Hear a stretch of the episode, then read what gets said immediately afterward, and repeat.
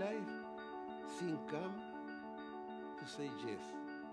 Thing go away, to say yes. 有一个方式是可以让自己达到一种专注的，就是不要停下来。一个孩子一生中最可怕的时刻，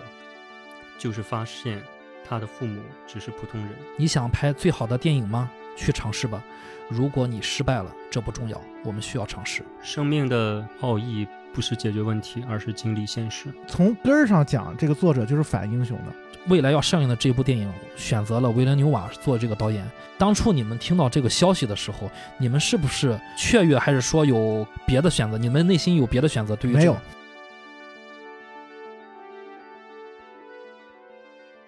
他有一个设定，就是弗莱克赫伯特他是反政府的，他是不相信政府的，所以他可能对宗教的理解，他对宗教和政治的这种结合也是非常反对的。他里面我记得，呃，像凯恩斯曾经说过一句话，他说：“千万不要把你的人民扔给英雄，啊，这将会是更可怕的结果。”他是反英雄主义的，特别是。政治和国家权力相融合的时候，其实这个你看他写到这些剧情，其实还是非常有前瞻性的。而且这本书里面有很多那种谚语，我记得有一段谚语就是说，宗教和政治同乘一辆马车的时候，驾车人是无所畏惧的，他什么都不怕，他一路狂奔，他把一切思想上的障碍，还有。一些东西都通一一些危险的思想抛在脑后，他一路狂奔，他忘记了前面的悬崖根本不会提醒盲目狂奔的人，他不懂得悬崖勒马，直到无法挽回。哇，就是就是这本书这种谚语特别特别的多。当你读到这里的时候，哇，真是这个作者。而且而且而且他这个他这个部分，我觉得对于保罗这个人物上面他的那种悲剧性，就是保罗是知道这些结局的，对，就是但是他就是而且他他这个书里面经常会有他预见未来的一些他做梦嘛，好像是啊，就是有一些对未来的一些片段什么的，所以所以这也是就是大卫林奇那版没有表现出来的东西，嗯、对吧？其实这也是为什么这么多人都说这本书这么难拍，就是因为这个作者啊。就是并不是把一些大事件，把大量的手笔描描述在那些大事件上，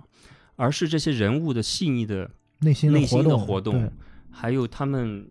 呃花了非常多的这种笔墨，把人物写的特别悲情，所以所以导演确实非常难拍。你怎么去改编？是是每一个编剧、每一个导演把它怎么把它具象化，是一个非常难的一个。过程，我觉我觉得最难的在于，就是我们看影视作品，就是看电影，就是你从剧作的角度，就是我们写一个人物的出发点，就是他身上一定要有一个正的东西，就是他的导向一定是正能量的，就是这个所谓正能量，不是我们传统意义上正能量，而是说他做这个事情，就是观众必须要认同他的行为，就是他是你，比如为什么我们喜欢拍英雄，就是因为我们也希望就是欺恶扬善，就是那种，就是你。你拍一个坏人做坏事，你要给他一个非常合理的解释，他为什么做坏事儿，是因为他就是呃穷困潦倒，或者是所有人逼他，他才会做坏事，所以这样的故事观众才会认同。所以刚才 Michael 说了一个我觉得非常重要一个，就是这个这个作品为什么特别难拍的点，就是从根儿上讲，这个作者就是反英雄的，就是他写的保罗这个人物，其实你在看小说的时候，你不会对他就是他的行为。或者对他这个人产生一种特别强的那种共鸣，或者是共情，因为他在做一些选择的时候，因为他描描述了很多他内心的活动嘛。他在做一些抉择的时候，包括他杀人的时候，就是包括到到后面，就是我说他这个人物的悲剧性，就是像刚才 Michael 说那个呃寓言故事的时候，就是他在那个马马车上，他是那个驾车的人，然后后面跟了他的信徒一众信徒，然后他知道这场。叫惨绝人寰的一场战争，或者就是血流、血血流成河的事情要发生了，但是他没有办法阻止，就是这种悲剧性，我觉得是这个故事里面非常核心的一个点。但是这个部分又恰恰是，就是你把它改成电影，去把它具象化，对你让这个人物本身的核心你列在哪儿，这个是很难的。我觉得这个是就是为什么这个作品就是经历了这么多时间的呃改编，我觉得不是说因为钱的问题 或者怎么样，而是这个整个这个故事的核心，就这我觉得这个是非常非常重要的。对对所以在原著当中也是保罗每一个困境、每一个抉择，其实作者都花了大量的篇幅去描，去给他那种灵魂般拷问的那种纠结。对，他一直在纠结自己应该怎么去做。包括我记得印象特别深的是他跟那个他来到那个弗里曼那个部族的时候，然后有一个人向他挑战嘛，就是这个部族的规矩就是挑战你就必须就是不是你死就是我死，就是就是只有这种是呃以胜利为就是胜利的标准。然后他把那个人杀了之后，就是他第一次杀人嘛。然后他母亲有一段内心独白，然后他母亲就说这个时候我应该上前了。然后他他母亲上去，然后就是原书里面好像是说，就是他母亲用很讥讽的语气跟他说：“你现在杀了一个人，你感觉很就是那意思，你感觉很爽吗？就是你感觉你什么感觉？”他大量的都是这种东西，我觉得是这个部分。其实你在看小说的时候，你是稍微有一点点抽离的。我觉得恰恰是这个东西是《沙丘》这个作品为什么这么多年大家还喜欢的一个原因。它有别于我们现在传统的一种主流叙事的东西，我觉得这个是它的魅力。那我们刚才其实已已经谈到了一部分，就是关于这个小说有多么难改编成影视剧啊。就是改编的嗯最差的，大家也知道啊，就是我 让林奇直接不想署名的这一版。呃，我们现在开始吐槽一下吧。哎，其实我觉得林奇这版啊，就我后来看的时候，嗯我就发现他这版其实有一个部分还挺，你怎么说呢？就是从一个角度吧，嗯从尊重原著的这个角度，啊，就是 是他用了他基本上就是原封不动的，就是把原著里面，比如说内心的内心活动，然后用旁白的形式念出来了。对我其实更像是呃用眼睛看了一本语音电子小说。对，对然后在这个林奇这版的，就是有一个一百九十多分钟的一个版本里面，其实是还真的就是特别完整。他前面连那个大战都，就是那个圣战都说了，就是他是用那种就是绘画的形式，就是然后然后展示给观众，就是开场第一。第第一幕不是一个电影，是一 PPT，然后跟他讲，就是这个沙丘世界原来怎么怎么样，怎么怎么样，就是类似于有点像魔戒原来就是第一部的时候，护戒使者第一部的时候，他不是也是，但他是蒙太奇啊，就是讲那个远古大战是怎么怎么，也是一个旁白的形式在讲这个事情。其实我觉得，我我有时候在想，就是如果说你从这个大卫林奇的角度去想这个问题的话，他一定也是希望把这个电影呃尽可能的还原出就书里面那种质感的。对，包括包括我我我了解到，就是这个林奇这版，其实剧本改了改了六版，然后最后拍的时候还在改，啊，就剪辑的时候还在改。主要是他他他最后这一版，即便是你你看了，你你如果没看过原著的话，你还是很难懂。是，还嗯能嗯，就是莫名其妙的感觉。对对对对对，因为因为那个时代已经有星球大战了，嗯所以你你怎么让观众去理解这么一部穷寒酸的电影呢？你你很难去理解啊。对，嗯你想想看，哎，《银翼杀手》在他之前吧，好像同时期吧，我记得。嗯嗯，然后，因为那个嗯然然后你去看《银翼杀手》那个质感，你再回头再去看这个林奇的这个《沙丘》，你就感觉就没法比了。但是我我我了解到，那个雷德斯科特本来也是要拍《沙丘》的。对，就有机会去接触这个项目呢，嗯但最后还是可能是各种原因嘛，最后就去拍了《银翼杀手》这些电影。呃，我觉得林奇就是这一版来说，呃，去还原小说可能是整个从古 到未来 还原的最好的一个了。但是呢，就是还原的有点流水账嗯，啊，就是这一定非常的不林奇。这就是为什么林奇不想署名的原因，这太不林奇了。就是我看 人生的污点。我去看林奇这一版，是我还是因为就是我喜我喜欢林奇的作品，呃，然后呢，我看之前就是我我也了解到了，就是这这一版是林奇非常不想面对的一版，但是当我看到之后，我还是超乎了我的想象，超乎了我的想象，真的真的就是大家也知道林奇以前的风格啊，就拍双峰镇那种那种啊那种那种感觉，魔幻的那种感觉，然后呃诡异的啊，然后甚至带点邪点的，所以说。当人们不知，就是当好莱坞体系还不是还没有注意到佐渡的时候，林奇真的是非常适合去干这个事儿的导演。嗯，啊就是当时制片人找他，这也是因为他那个像人，就是处女座像人，就是在国际上就跟拿拿了很多奖嘛。对对对，嗯，从此以后，林奇再也没有拍过科幻片儿。从那个 其实其实我看他采访的时候，他说他其实也不对科幻不感兴趣，但是他我觉得他特别适合，呃，其实他是挺适合《沙丘》这个作品的，就是因为就是刚才我们聊了很多《沙丘》原著的部分，就是原著其实它是关于人的内心心理部分的探索是非常非常多的，就是这个其实是林奇比较擅长的部分。对，嗯，但是呢，我觉得呃林奇虽然说自己就是不太适合科幻作品啊，也也可能是拍出这个之后他才这么想，呃，可能是一句赌气的话。嗯不过从就是墨西哥的这个老导演佐杜的这个角度上啊，嗯佐杜是非常 乐于看到林奇拍出这么一部作品的。我 还记得那个那个纪录片里面，就是就是就是那个佐佐爷佐爷说他他他本来不想去看林奇那个电影，然后那个他儿子跟他说我们要面对我们面对现实，然后他儿子带他去，就是他说他路走在路上跟一病跟一病人似的被搀着走进电影院，对因为他他就觉得林奇是一个他很尊敬的一个艺术家嘛，对他其实非常认可林奇去拍这个《沙丘》，对，他觉得林奇一定能拍好。对，所以他就是大家都知道这个是吧？就是嫉妒心理啊，羡慕嫉妒恨。然后结果他，我看那个纪录片里头，他特别逗。他说我坐在那个椅子上，本来我是特别的伤心难过的嗯，然后结果我越看越开心，越看越开心。对，越看眼里放出了光芒，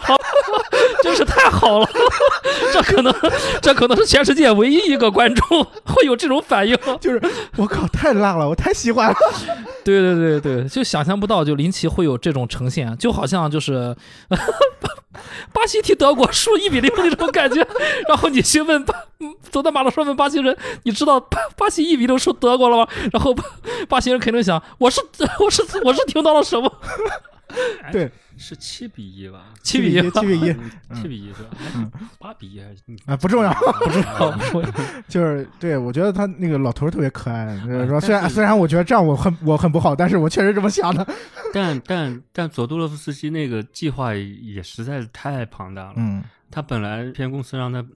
原计划就一百八十分钟，三个小时，结果他弄完之后，他想拍一个十四个小时的。嗯，对，差不多这这个甚甚至好像我看他那个最后说那个分镜儿，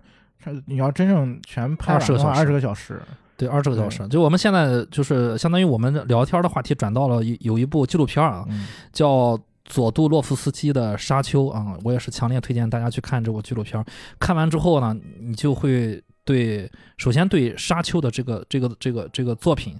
啊、这个原著小说，然后到佐杜导演他对艺术的追求。啊、包括就是，呃我相信未来这个纪录片儿会在你心中会留下一个种子，嗯，嗯慢慢的会发芽。嗯，对，这部纪录片的精彩程度不亚于电影。嗯，嗯，我觉得这个 Chris 比较了解这个纪录片儿，可以跟大家介绍一下。我觉得，对这个这个片子，其实要聊的话，当然我们先聊这个佐杜这个人。呃，佐杜洛夫斯基是墨西哥非常有名的邪典呃电影导演，我非常喜欢。他也是一个艺术家嗯，啊，除了电影方面，然后然后他原来是做戏剧的，做戏剧的，对嗯。对对，然后各方面吧，然后就是在呃鼹鼠还有什么圣圣山，圣血那些的嗯。成功之后吧，呃，成功的吸引了就是法国制片人的注意啊，因为法国人是特别吃这一套的啊，一个人能在这个艺术电影迈出这么大一步，然后、甚至就是催生了这个午夜场啊，所谓的午夜场，然后大家在午夜场去看鼹鼠，好像是鼹鼠。当年还拿了意大利的票房的亚军，对啊，对这是很牛逼的一个午夜场电影啊，一个邪典电影能拿到一个国家的年度的票房亚军，啊，所以说法国制片人就就和他联系了啊，然后一拍即合，然后然后就是就投资拍了，应该是拍了《圣山》吧，我记得嗯还是《圣血》，这个部分还有那个那个谁披头士里面那个列侬的参与，对对对对。然后呢，这个片子然后在法国就成功了，在欧洲成功了，成功之后呢，这个就继续投资，就相当于加大投资了，就是你要多少钱都给，然后你要拍什么咱们拍，然后这个这个佐杜因为刚看完朋友推荐的《沙丘》，然后对这个《沙丘》项目是非常非常推崇的啊，特别想去挑战一下这个不可能完成的任务，然后就建议说去。呃，去拍沙丘，然后其实他没看过原著 对，对，当然他后来他后来肯定看了，但但那个时候呢，法国人就特别的，法国人可能也比较浪漫嘛，就带着这个怀揣着这个远大的理想，就去好莱坞干呗，啊，就干了。对，好莱坞买了版权，然后当然我就回到那个好莱坞也不是傻，对吧？好莱坞是觉得这个确实不好拍，就到了这个法国制片人和佐杜手里面，然后他们就准备就开始计划了。然后这个对筹备，然后佐杜的筹备是我们现在的电影工业体系里面不可思议的一种筹备方式，它基本上、就是、我觉得他跟他跟那个传销似的，对 对，他基本上就是所有的这个呃职位角色都用了他想用的人，而这个人都用到了极致。就比如说呃当年的这个呃画家达利啊，这是一个跨界的。那为什么用达用达利呢？因为达利这个人是这个这个桀骜不驯的，他就觉得把达利去安到这个这个沙丘的这个人物上，然后又把那个呃奥逊威尔斯。斯啊，那个美国知名的那个导演啊，就去让他演那个哈克南公爵，让他演那个胖子，对对对，啊，甚至为了打动他，呃，还去研究了这个他的菜谱，因为这个奥逊威尔斯是一个超级大的吃这个吃货。我觉得这这段也特别逗，就是他当时去找那个奥逊威尔斯的时候，奥逊威尔斯大家就是熟悉影史的话，你是影迷肯定了解，嗯这是一个非常牛逼的导演，对，就是拍出了就到目前为止都是教科书里面必须出现的一部电影《公民凯恩》，对，然后但是他呃，就是佐爷找他的时候，七十年代他其实已经就是他不拍电影了。就是他其实出现了一些问题，身体和心理上身体上都出现了一些问题，嗯然后开始暴饮暴食，就长得就是特别胖的一个大胖子。然后佐爷就是看上了他大胖子这一点，对他找到佐爷其实也是很崇拜他的，啊，对对对对。于他之前的一些作品对对对啊，其实佐爷在也说了，我的作品要像奥辛威尔斯那样，在第一镜用一个长镜头、对对超长镜头比他还长，对对对有致敬的啊，对，我觉得这个特别有意思，就是他去找那个奥逊威尔斯的时候，就是因为就是他现在呃也不在美国，在法国，在在不同的流窜在不同的餐厅里面吃饭，对，然后他就找到了他奥逊威尔斯去的那家餐厅，然后那是奥逊威尔斯最喜欢的餐厅，然后他就他怎么劝那个奥逊威尔斯，就是奥逊威尔斯一开始不答应嘛，然后他说你要是去的话，我就把这个这个这个餐厅的厨子 一并给你请过去，然后让你每天都可以吃这家餐厅的菜。对其实呃，我们可以理解为就是在呃佐杜这个导演去筹备自己的这个剧组啊啊、各个职位的工作人员的时候，他基本上就是无所不用其极，用所有的方法嗯。呃去影响别人，去把别人拉拢过来，嗯，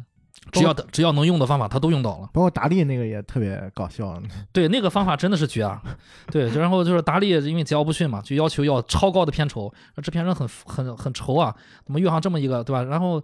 佐杜想，那就必须要满足他，怎么满足呢？就是你按照每小时算的话，这个片酬我们是付不起，但是按照每分钟算，我们可以付得起，因为我只找你拍五分钟，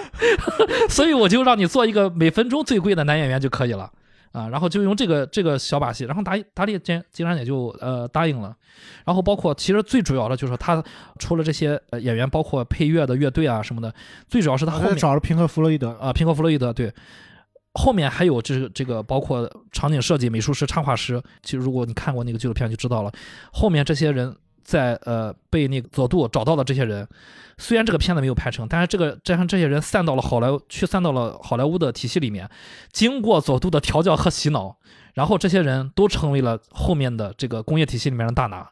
其实我在这儿的时候，呃，要说到这儿的时候，其实还要说一个小故事，就是曾经佐渡也去找过这个《二零零一太空漫游》的这个这个动画特技师，嗯特效师，呃，当时人家已经是大拿了，佐渡去了之后呢，人家就有点拿劲儿啊，就他说佐渡说他接了四十个电话，好像不不把佐渡放在眼里，然后佐渡就拍上酒就走了。佐渡说了一个我非常喜欢的一个词，他说他不是一个精神勇士。去我去纵观他去找的这些人，可能内心都有点精神勇士的这个特质，就是英雄惜英雄。啊，每一个人都是精神精神勇士，才能加入到这么疯狂的项目当中来。所以说，当项目虽然失败了啊，但是当这些人去到了别的项目之后，这些人依然带着这股精神勇士的劲儿，所以才能冲在好莱坞的前面。呃，应该算佐爷的最最直接的遗产就是异形吧？异形对因为他他的插画师、他的这个分镜师和他的艺术总监吧，等于是、嗯，就是三个人。那个法国最很著名的那个漫画家，莫比斯，对，莫比他不笔笔名叫莫比斯嘛，笔名是莫比斯，啊对，然后还有 H.R. 基格尔，嗯，然后还有那个特效总监吧，然后叫什么来着？忘了，就是那个特效总监，我也特别喜欢，因为他是跟那个我很喜欢的一个 B 级片导演合作的，约翰卡彭特的那个特效师，对，然后就是他们三个人好像就是左左爷这个事儿黄了之后，立马就去到了 异形那个项目里面。对对，当时左爷是呃在给就是这拉拢这些人的时候，我觉得他用的这些词啊，其实我特别喜欢。他是这么形容他心心中要拍的这部电影的。他说这部电影就像要观众们会像吃了迷幻药一样，但是又不是吃迷幻药，是有这种感觉。这个电影会改变大众的观念，改变全世界年轻人的思想。这个电影未来就是艺术和电影之神，他会彻底的解放人的思想。就我特别喜欢，就是他对这个弗兰克·赫伯特这个小说的理解，然后他的定位，他想传达到电影中去的。佐杜对于他的作品，不仅仅是看作是一个电影，不仅仅看作是一个工作，他想做的是改。变整个电影的对改变整个我怎么这电视觉得你讲这段特别像嗯乔布斯呢？乔布斯去挖那个可口可乐那个总裁斯卡利的时候说：“你是愿意一辈子卖糖水，还是跟我一起改变世界 对，对其实都是精神勇士。他确实是这样的，嗯就是他去找那个我说呃约翰卡卡莫特那个特特效师的时候，就是他就是用这种话去忽悠了，也不能说忽悠啊，就打引号忽悠人。然后那那哥们儿就是把自己财产全变卖了，对，卖然后。直接跟他去巴黎了。对，就是他们就是在一个小屋里面开始两个人就开始筹备，对那个好像是他第一个找的人。对其实我我在猜啊，呃，乔布斯之所以成功，就是因为有佐杜的这样这种人的失败。失败并不代表着我们失败并不代表着失败，对，并不代表着我们入世理念上的失败。如果我们来出世看，其实后面他所有的人，包括其实佐杜自己，这也是一笔巨大的精神财富。其实，在佐杜的这个呃整个的职业生涯里面，他拍的电影的数量特别少，但是这部电影其实对他影响，我觉得反而是可能是比较大的。就这部电影没有没有拍摄成功，其实对他反而可能有一些是改变的。呃，这部电影之后呢，他反而是通过了漫画的方式，把他心目中的一些东西，就是嫁接吧，就是出了漫画集，好像是跟那个莫比斯合作的吧？莫比斯合作的。对我们可我我从他身上我能学到什么？就是未必电影工业就一定是佐渡的出路，未必就是我面前的所有的我看到的东西就是我的出路。你换一个方式，可能会有不同的结果，而这个结果最大的受益者可能就是就是你自己，就是你自己，因为你你才是这个结果的实施者。呃，我们说不不以成败论英雄嘛，对，在这个佐渡的《沙丘》这部纪录片中，其实我看到了是一个成功者，嗯，嗯，他影响了所就是所有人，我当时看这个纪录片的时候，他一上来就是一个我特别喜欢的导演在解说，尼古拉斯温丁，对对，雷夫人，然后他拍了我特别喜欢的一部电影叫那个《亡命亡命驾驶》。驶 Drive，对对我也很喜欢，我也很，对。我们都是超级粉丝，对，然后他就说他是佐助的头号粉丝，头号粉丝，然后他说他去佐助家吃饭，然后要走的时候，那个佐爷说你想不想看《沙丘》这个电影？嗯，然后他啊能看吗？对他说我都我当时我都不知道他曾经接手过沙丘项目，嗯。嗯。嗯，然后他就给他看了，就那本书，其实是整个的原画，就是差那个分镜，就每一幅的分镜表，其实就等于是一部完整的电影。然后他说他完整的看完了，嗯，然后就是聊到凌晨两点，对、嗯。极为震撼。对。对，其实我还很想看那个。对，他最后用了一个词就是 awesome，说到？”这个书是不是世界上只有两本？嗯，只有两本，对，嗯。就是这个佐渡的这个这个手绘的。啊，这本厚厚的书只有两本，所以我在想，可能就是这只是就是我们能呃去畅想的一一一个作品了，但是呃包括雷德利·斯科特，包括其实林奇啊，包括现在的就是维伦纽瓦，这一代一代的导演对于这个沙丘的这个作品，就如此的就是有这个信仰吧，非要把它去把它影像化。其实相信就是还是感受到了这个作品背后强大的力量。对，其实你在看他那个呃佐爷那个纪录片的时候，他就刚才 Chris 讲到，他其实想要开场的，他要想要用的那个镜头是一个长镜头嘛，巨长的镜头。然后他自己还说是致敬奥西维尔斯嘛。嗯，嗯然后他说，就是他想就是从一个银河系外端，对，嗯然后慢慢的拉近、拉近、拉近，一直拉到这个沙丘星球上的一个一艘呃海盗船上面。对，就是其实我看到那个，因为它是用它是那个分镜表，它是用动画的形式给你展现了那个动画的形式展现了它用那个笔画出来的那个那个分镜。对嗯，我当时真的是鸡皮疙瘩就起来了。对，其实很感动的。对，而且在配它其实有一段配乐嘛，它其实用了一段配乐，然后你你我你会想到，就那个镜头，其实你会想到，就是影史上很多的经典的科幻电影当中都有的镜头。对对，甚至包括我前两天前两年去看那个呃那个吕克贝松拍的那个《星际特工》，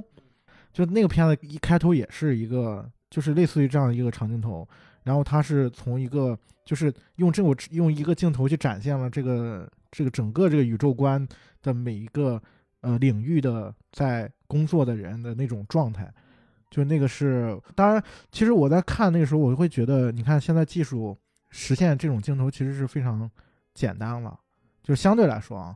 然后你再回头去看，就是左爷的他对于那个沙丘的设想，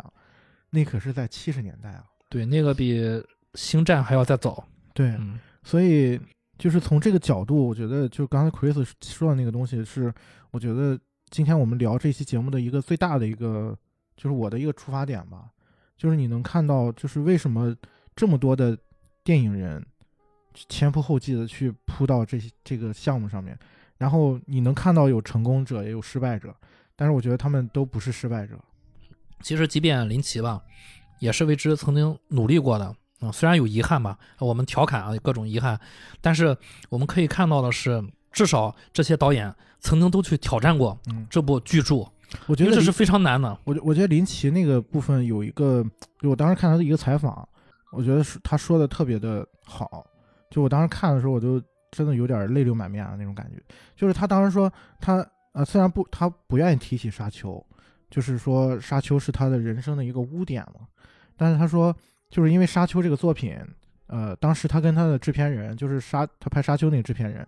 然后就说呃那制片人的意思就是说你现在欠我一笔钱。因为沙丘连本都没回嘛，然后那林奇就说：“那那怎么办呢？”那制片人说：“你再拍一部。”然后林奇问制片人要了一笔钱，就大概是呃三百万吧，还是五百万？就这笔钱已经非常非常少了，就是相相对来说。然后他做了一个项目，就是蓝丝绒。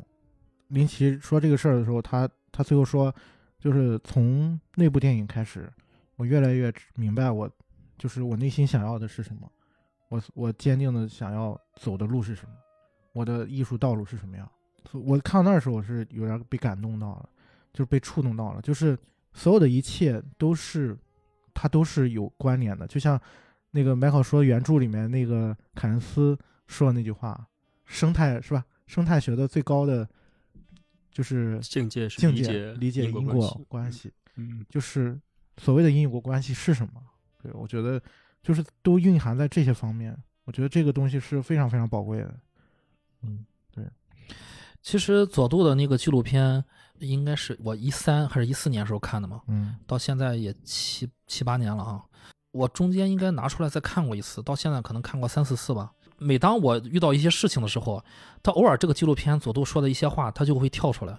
包括我之前的就是以前的工作，那个那个呃同事猫哥嗯啊，这些人身上，这些创业者身上，可能都有一些精神勇士的部分。有些人成功了，有些人失败。就像我们说，可能我们看到的只是成功者，乔布斯这样的人。但是我们要理解，那些失败者，他未必就是失败的一错到底。他的身上有我值得我们去仔细去观察、去理解、去思考的东西。就是这个纪录片把我们所认为的失败，把它放大、把它细分来看，我们看到其中这么精彩的环节，然后我们再去想，哦，原来呃失败背后其实有好的部分，有值得我们去思考的部分。但实际上，我我在想，我们是呃身边生活中有很多人是有这种精神勇士的这个特质的，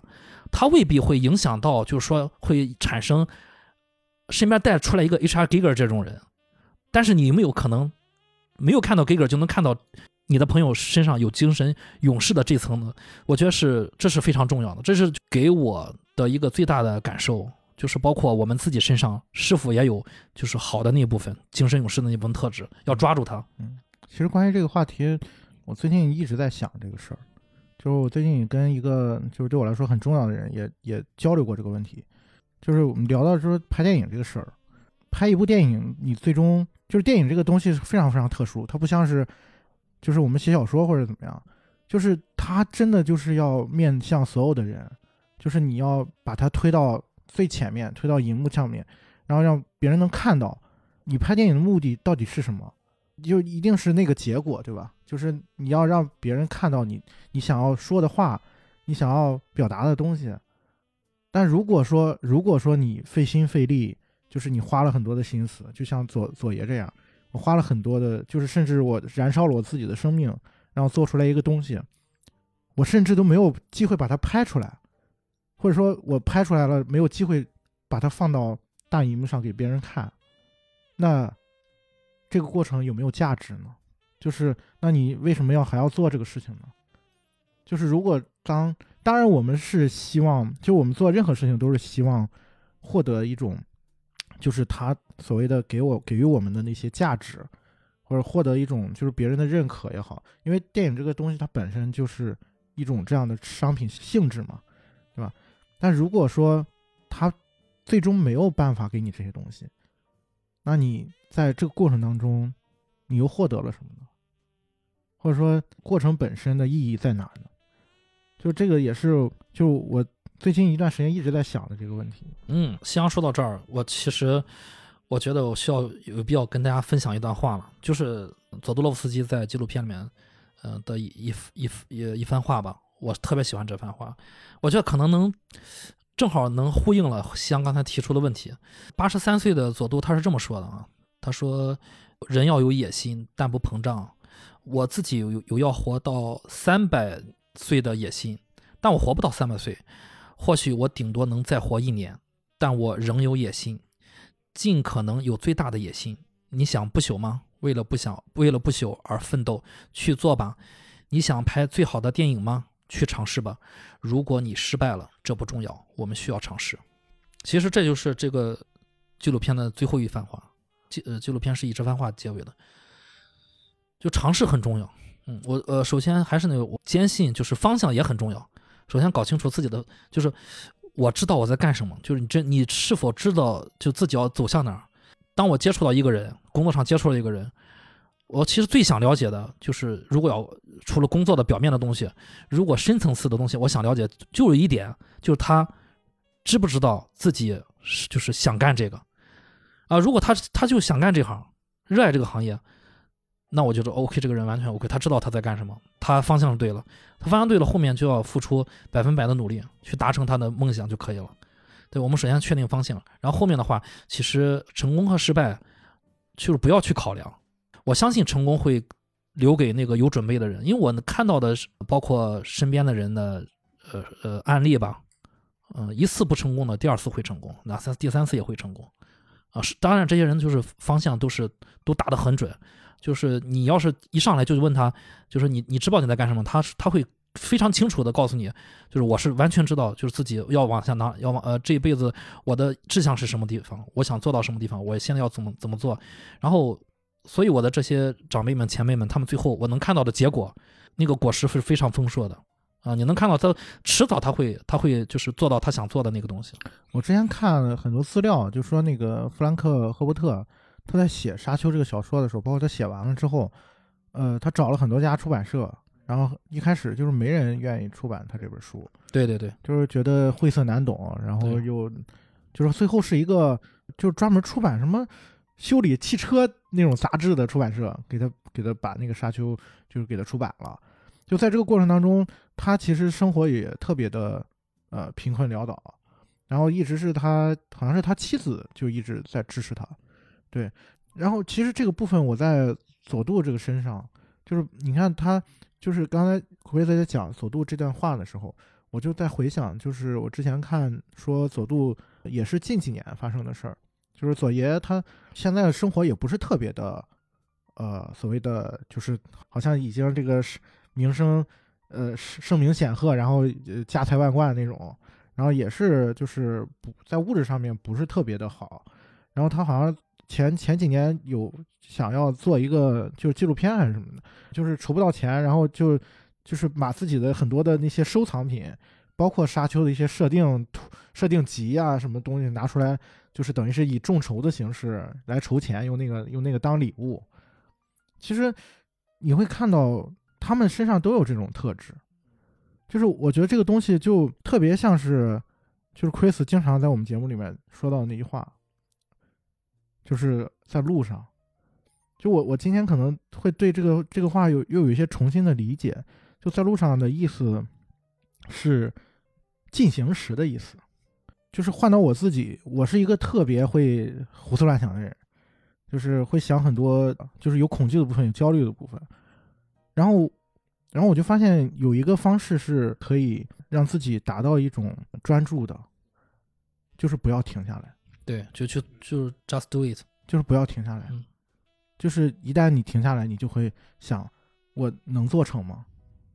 我会想，那电影我能上映吗？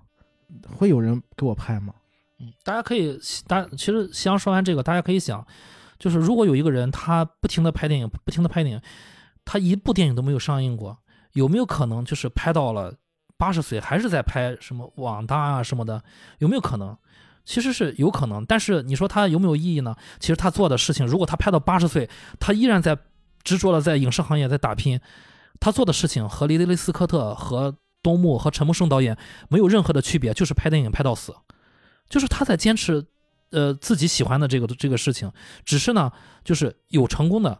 就有我们还是那句话，就有入世的，我们所谓的失败的。我不我不觉得就是一直在拍电视剧就不就不成功。关键是在这个过程中，你是否做到了你想表达的艺术追求，哪怕有一步，对吧？你其他的可以说我是一个正常的输出，那这那你比如说我有林林奇，我有正常的输出，但是我也拍过蓝丝绒，对吧？其实你看现在东木，呃，东木大叔他东木大爷他现在已经拍到了末期的时候，你可以看到其实制作的规模也在变小啊，然后那个卡斯阵容也在变，也在也在缩短，甚至就是现在这这一部可能还不如上一部的给人感感官好。但是他在干什么呢？其实他和陈木胜导演这些人做的事情完全一样，甚至和一些不出名的拍到几十岁的电视剧导演也是完全一样。大家都在在，就像夕阳说的，都没有停下来，都一直在做。那我其实我们在现在在三十岁、二十岁，没有任何理由去把它停下来。对，我是觉得，就像刚才 Chris 聊到说那个左爷的他自己的所谓那番演讲吧，他是在身体力行的在践行这件事情，就是他的话你你就翻译出来就是你想做什么就去做呗。当你开始想一件事情的时候，往往是危险的。就是我自己的感受啊，我觉得从个人的感受来来讲，当你去做这件事情的时候，往往你是安全的。就是这个可能是我自己的一种判断，就是说白了就是不要停下来，就不要让自己想，就是你可以想我接下来要做什么，然后想完了之后就去做，就不要停下来。我反正我是特别是这种人，我我是特别害怕停下来。就是停下来，你会就是你会想很多的事情，然后你会有恐惧，你会有焦虑的部分。但是如果你永远永远在路上，你就没有功夫去想这些事情，你会更加专注于你现在想做的事情。就好像我们在读这个沙丘小说的时候，我说把那些旁枝末节的东西都去掉，都删掉，对，只留下故事。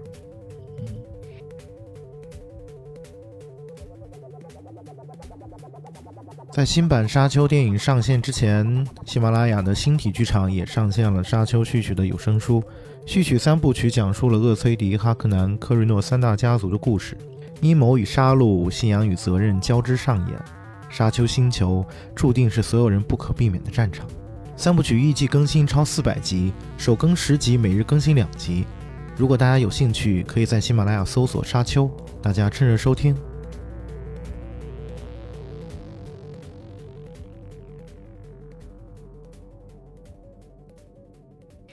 呃，其实你看，我们在从呃这些导演，包括原著，包括未来要上映的这个，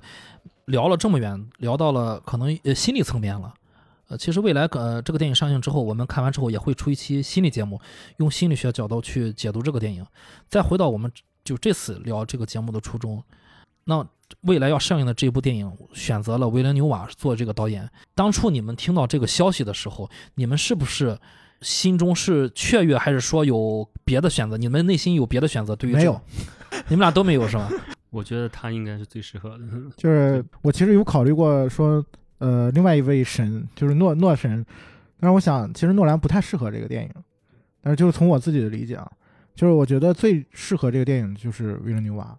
就是因为我我看他的一些采访，他就说到就是他原话，他说我小的时候《沙丘》已经拍完了。对他小的时候就就熟读这本书，然后跟小朋友拿着那个对他一个好朋友是特别会画画，对，然后他俩人就是他他讲故事，然后他小问画画，嗯他们已经把《沙丘》拍完了，这是一个梦想成真的一个故事。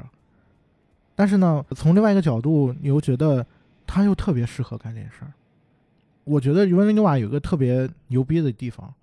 就是他是特别擅长描述人类的恐惧和焦虑。对，就人类啊，嗯不是个体。我觉得《沙丘》这部作品，它有很多的精神的核心是在这个上面。格伦纽瓦是一个视听大师，就是他有能力把人的恐惧转化成视听语言，这个是我觉得他很牛逼的地方。对诺兰千万不要拍。诺兰，你想想了，他拍那个硬科幻信信条，他都要把那些规则用口述出来。你想象清，他如果拍沙丘的话，他最多也就是个大卫林奇的嗯加强版，对吧？你这个话要删掉啊！当我就是第一次听到是哪一个电影公司放出这个消息说，说是这个维伦纽瓦接了这个项目啊，嗯因为我之前和我朋友曾经聊起过关于沙丘这个，嗯、就是我们深度聊过一次。既然佐渡拍不了，世界上有没有人能拍过？我们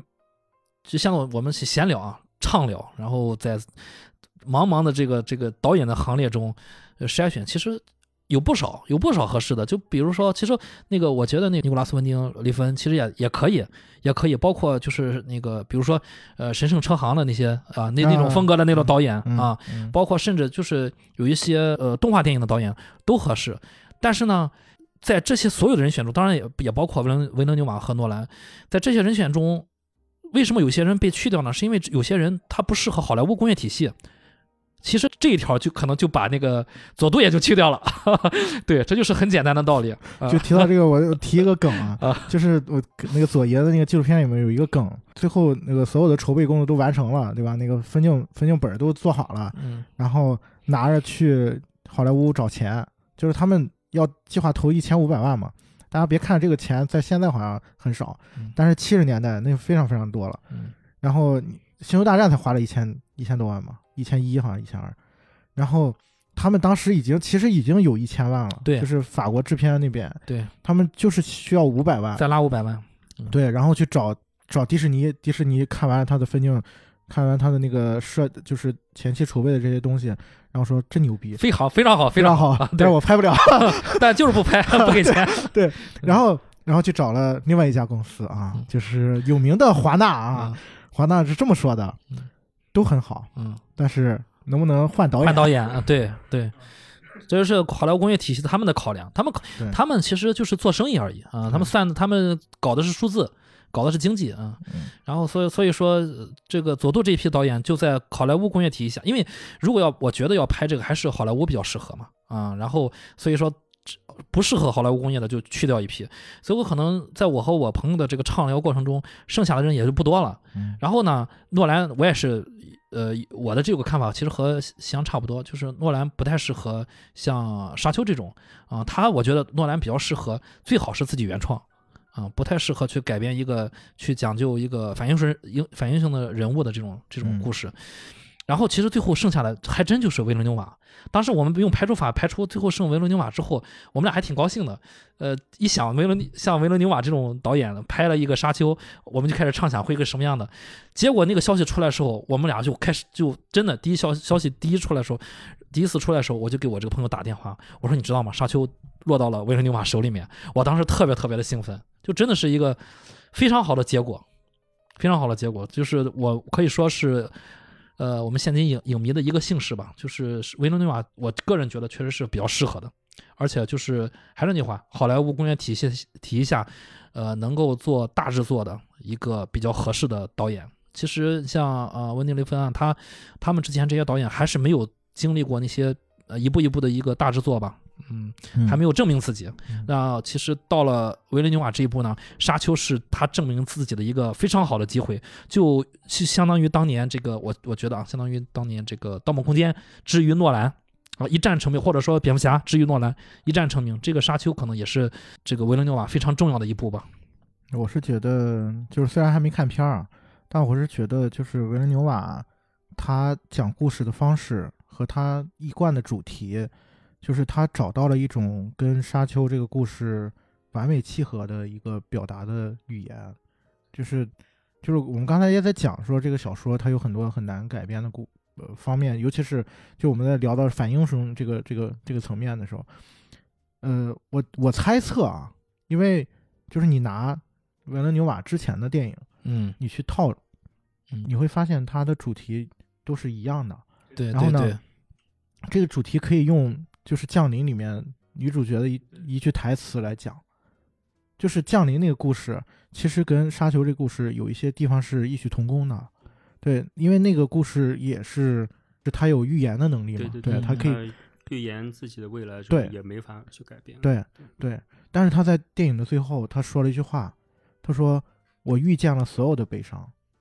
就是我看见了我人生就是之后到死的所有的一切，但是我依然愿意前往。”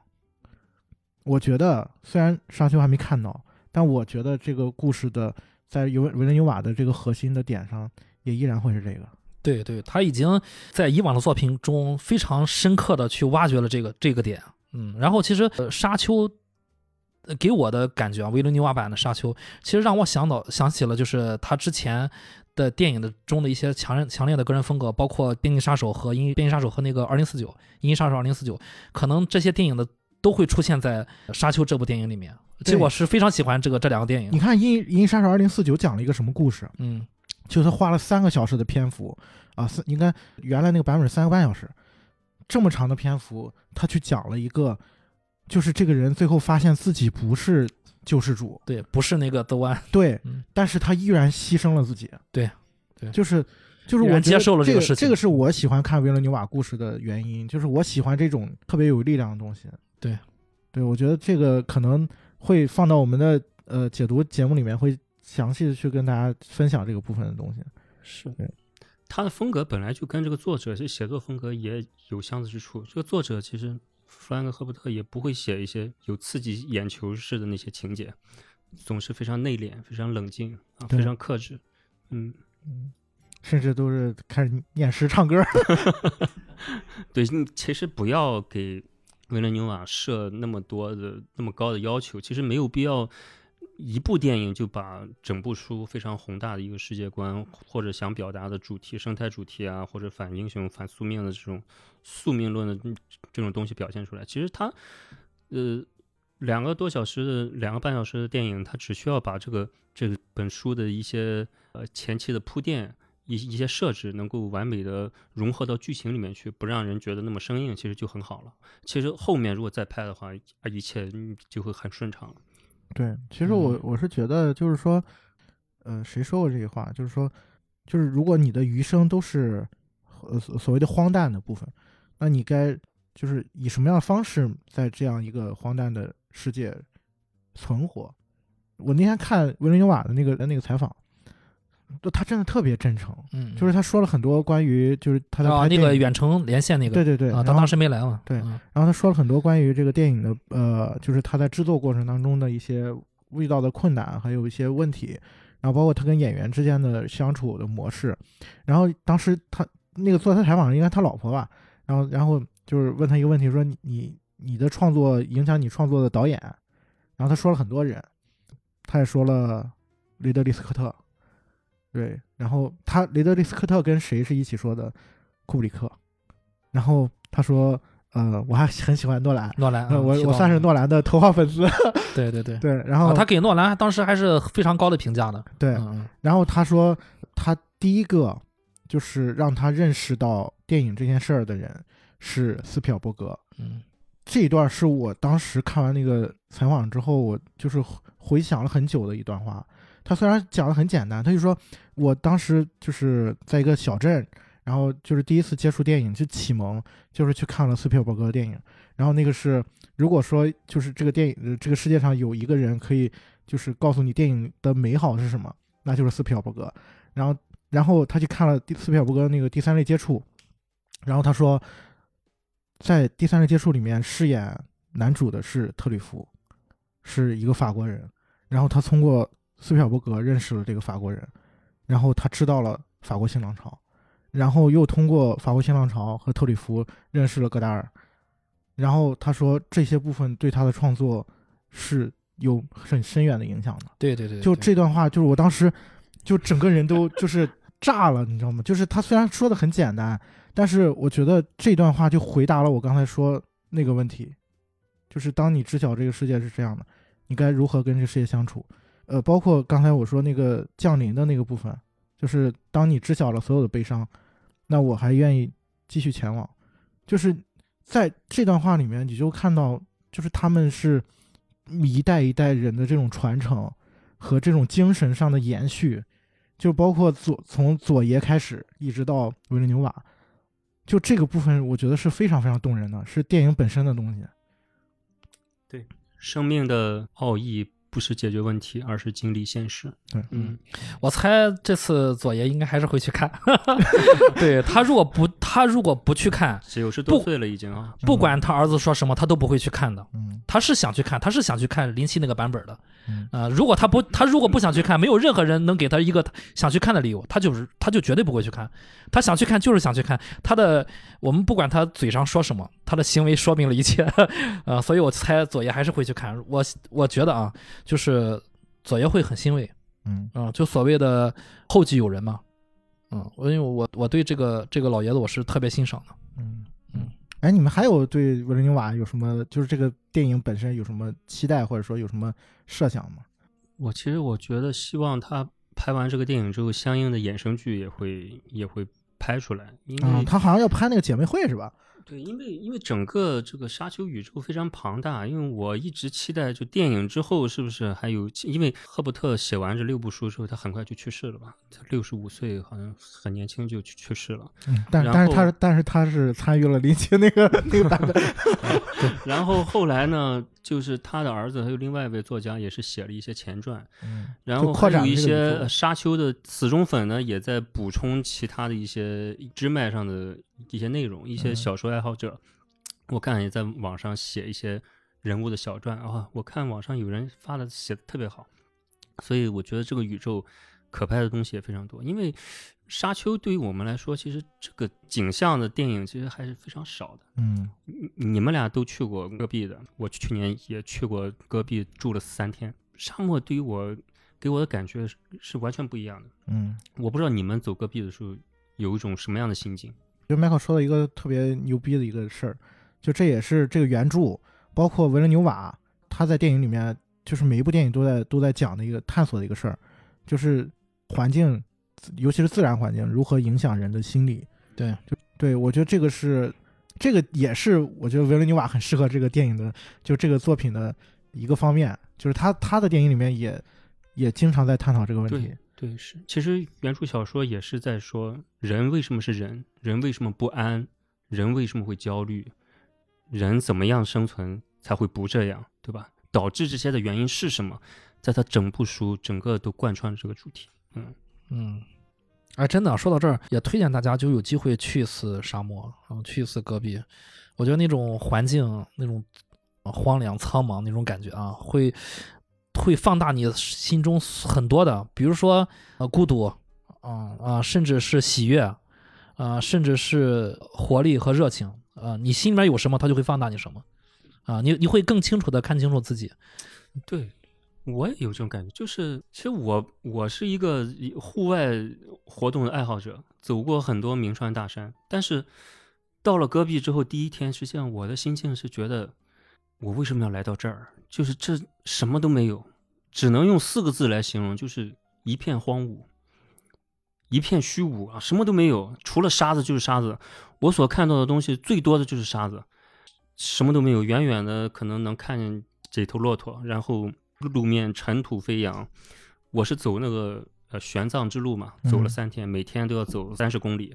第一天的时候我是这种感觉，走到第二天的时候，感觉哇，还是能看到一些不一样的东西。当我走到第三天的时候，我的队伍里面已经有人瘫了，因为每天走路很长，在戈壁里面走三十公里，你想想，你你在马路上走十公里都觉得很累了。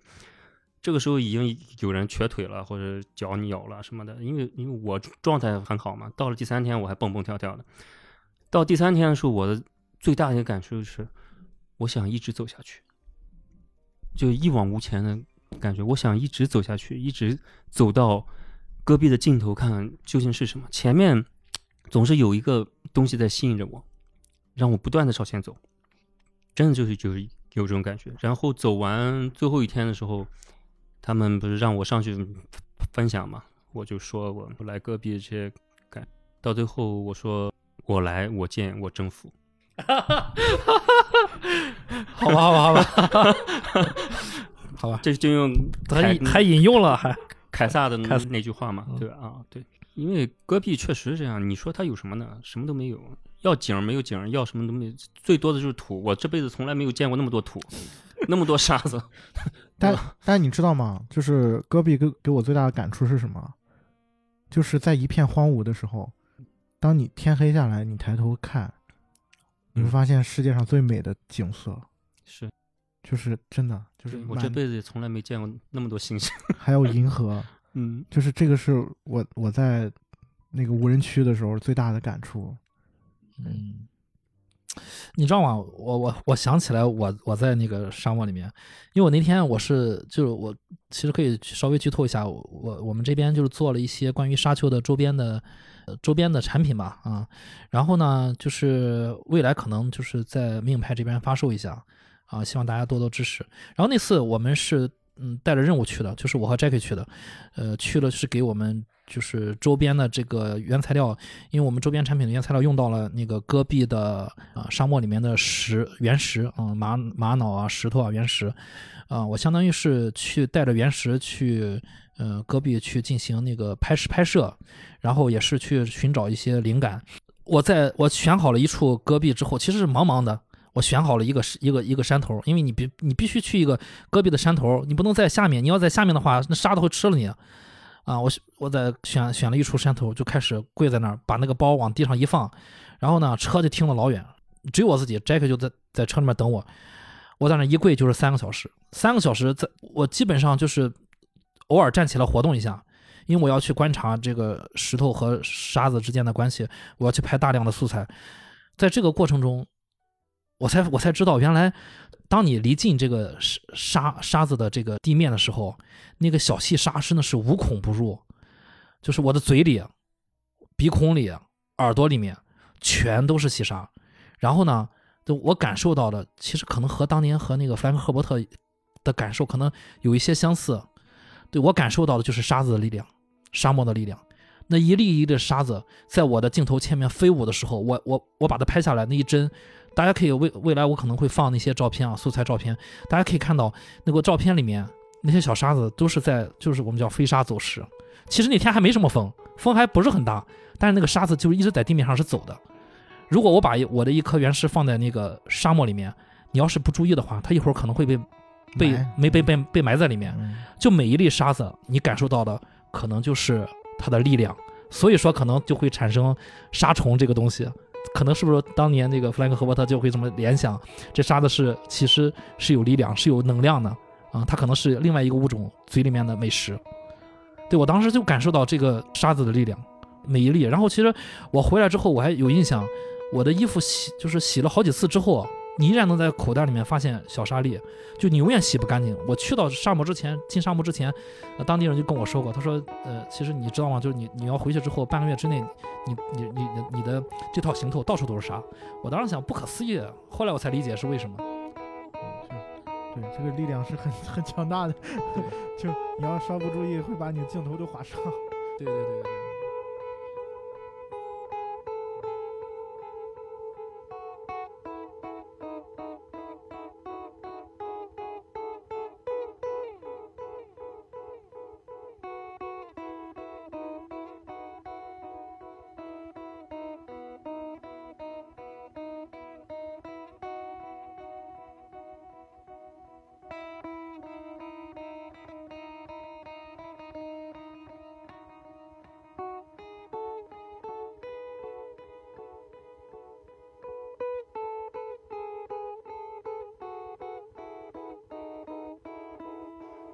is like a universe. It's a, a constant ex- expansion,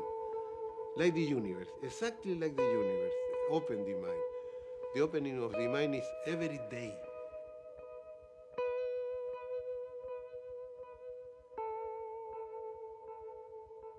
我们最后有没有什么想补充的？哎，我给大家推荐两部电影吧。嗯我觉得就是如果在看《沙丘》之前，其实可以， 如果有时间有兴趣的话，可以去补补一下两部电影。一部是维伦纽瓦的《焦土之城》，嗯然后为什么推荐这部电影？是因为这个电影，呃，它是在约旦拍的啊，也是就是里面也有很多就是关于沙漠的一些场景。维伦纽瓦自己说，就是他当时在约约旦取景的时候，一个人走在那个沙漠里面，他就觉得说，我将来如果有机会拍沙丘，我一定要回到这里啊。然后他回到了这里拍了沙丘。嗯对对，约旦的沙漠，对对，然后第二部电影是《阿拉伯的劳伦斯》，是那个大卫林恩的那部电影，就是这个片子在影史上非常经典。然后呢，大卫林恩曾经也有一度有可能会能拍《沙丘》。其实大家去看《阿拉伯的劳伦斯》，你看完之后，你就会发现，就那部片子的很多的核心的点，跟《沙丘》是有很很像的部分的。嗯尤其是刚才 Michael 提到了这个主角保罗身上那个反英雄主义的那种呃核心的气质，就是在阿拉伯劳伦斯里面其实是有非常非常明显的表达的，就对，所以说如果大家感兴趣，可以去看一看那个片子。对我觉得对于整个这个故事的理解和拓展你的知识面都有很大的帮助。对，然后最后再推荐大家如果有兴趣，在看电影之前可以去听一下我们做的维伦纽瓦的囚徒那期节目。嗯嗯，对我们呃，对于维伦纽瓦的创作，还有他所作品里面所蕴含的一些核心的气质啊，就是有一些我们自己的理解。嗯，对好吧，Michael 有什么要提的吗？没什么要提的，我想读一小段保罗在这本书中一个精彩的对话。他说：“一个孩子一生中最可怕的时刻，